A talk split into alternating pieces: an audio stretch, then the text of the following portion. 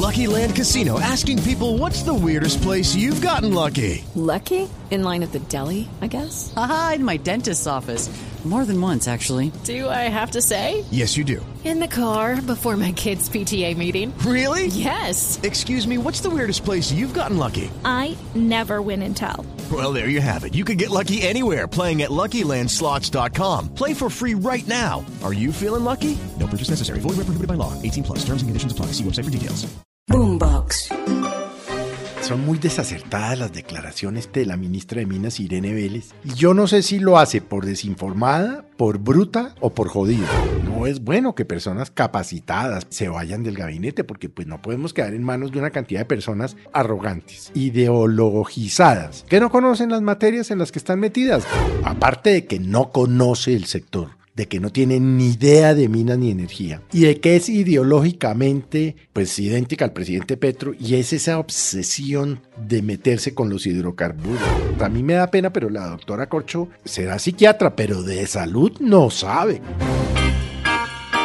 Aquí comienza el Zuletazo. El Zuletazo que termina la semana con el gabinete del presidente Gustavo Petro fraccionado.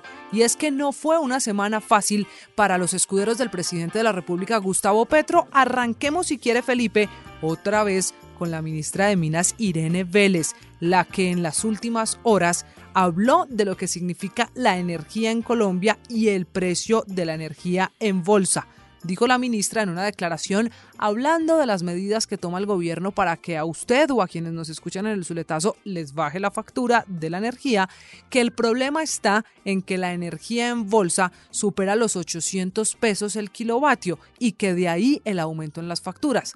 Lo que pasa es que la cifra no es correcta, no tenemos el precio en 800. Oiga, sabe que son muy desacertadas las declaraciones permanentemente de la ministra de Minas, Irene Vélez, y yo no sé si lo hace por desinformada, por bruta o por jodida. Porque no sé si lo que le gusta es generar controversia, pero es que da una cifra rarísima sobre las reservas de gasolina, dice ella, que no existen, existen las de petróleo, bueno, todas las que le conocimos, lo de los 10 billones, ¿se acuerda? Los 10 billones de no sé qué cosa que dijo, bueno, todas las barbaridades que dice.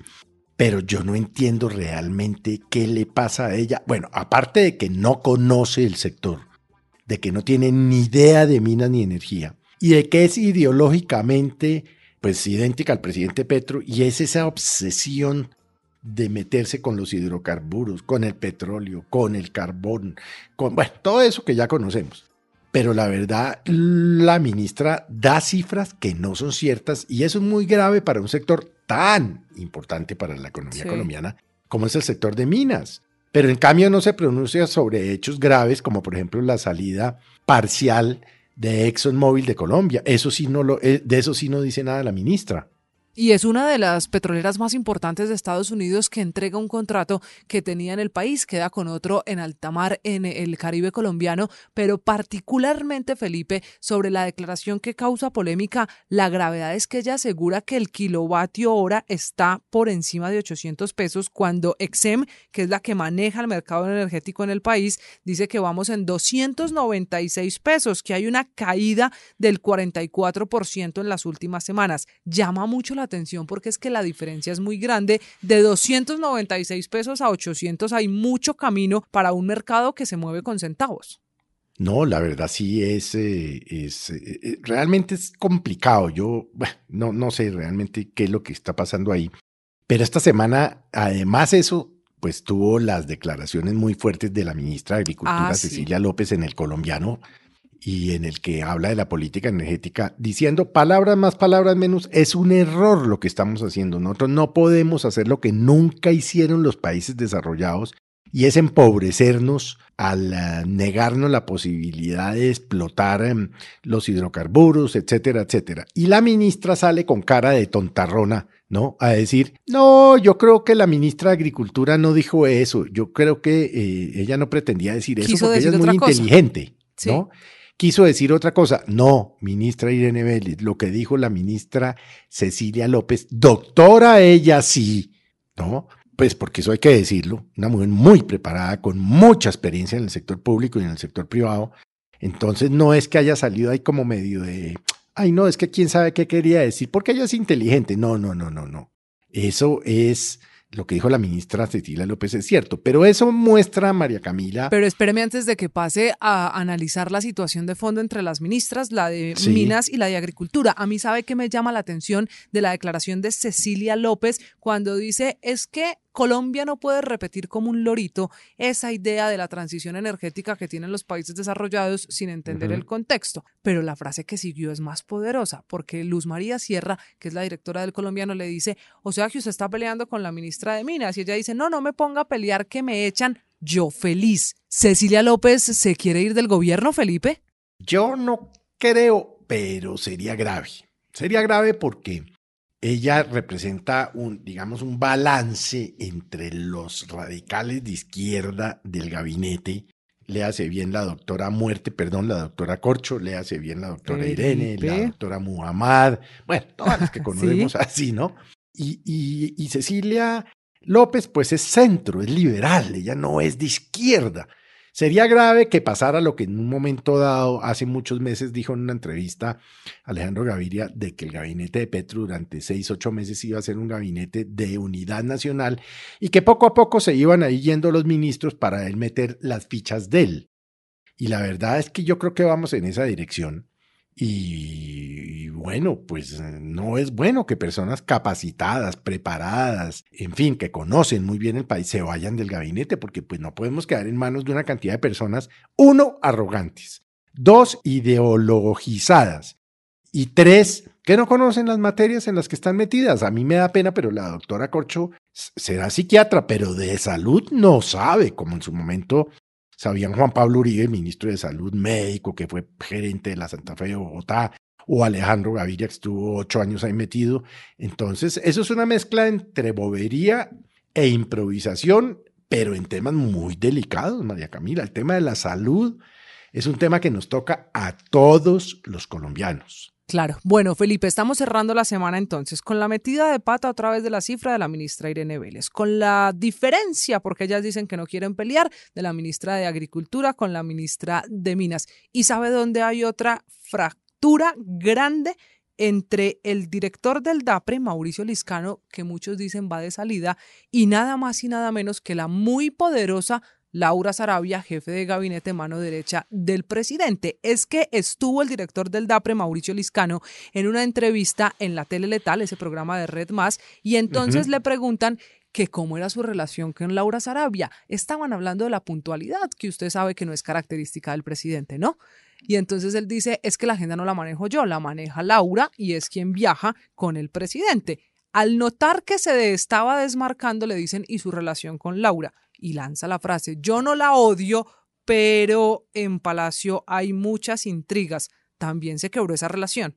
Sí, yo creo que Mauricio Liscano está de salida. Según dicen, le ofrecieron el consulado en Washington y eso le pareció poco. Él estará aspirando que a ser embajador en París. Yo, yo no sé a qué está aspirando el, doctor Mauricio Liscano, que pues aquí entre nos, para que no nos oigan mucho, no le ha ganado a nadie. A mí me da mucha pena. Pero lo cierto es que sí hay un distanciamiento porque lo que yo tengo entendido, porque me lo han contado fuentes de Palacio, es que inclusive pusieron una barda metálica a la salida del despacho del secretario general de la presidencia, el doctor Liscano, que le impide pasar derecho al despacho de Laura Zanabria y del presidente, por lo que para entrar al despacho del presidente tiene que dar una vuelta por el tercero o el segundo piso. No, eso creo que es una cosa de Ripley.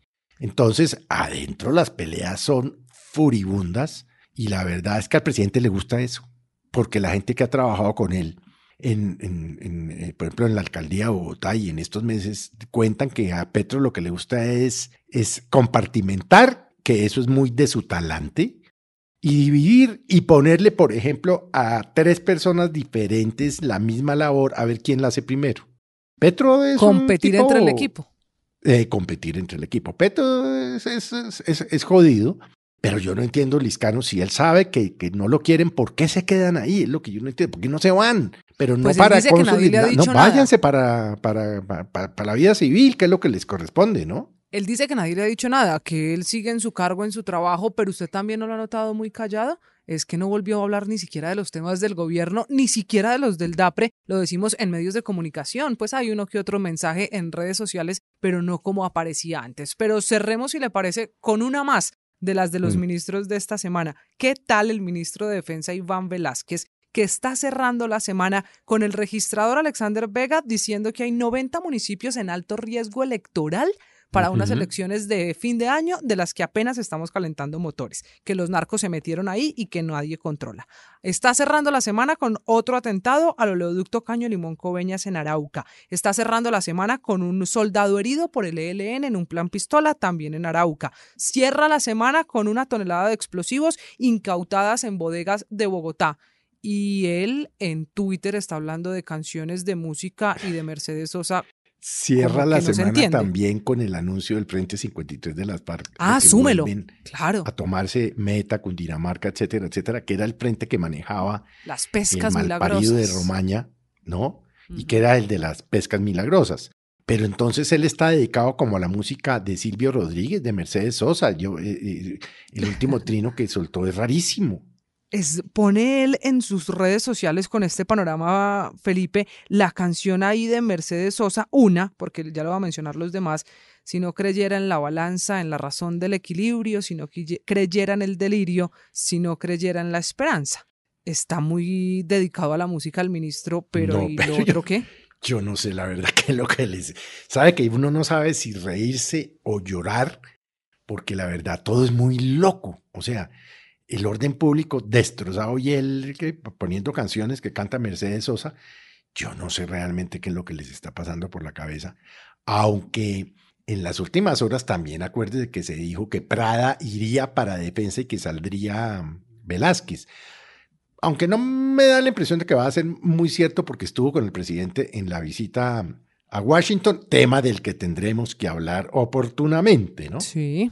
Pues Pero bueno, todos están como muy loquitos, ¿no? Y vuelve el presidente a literalmente liderar el manicomio y hacerle frente a un país que no es fácil y que lo recibe de cara a la próxima semana a la reunión en Venezuela, que esperemos cómo le van eso al presidente para de un lado estar pendiente de esa negociación y de otro resolver estos problemas que son los que reciben a Gustavo Petro de su visita desde Washington a esta hora viene a Bogotá. Este es el Zuletazo. Boombox.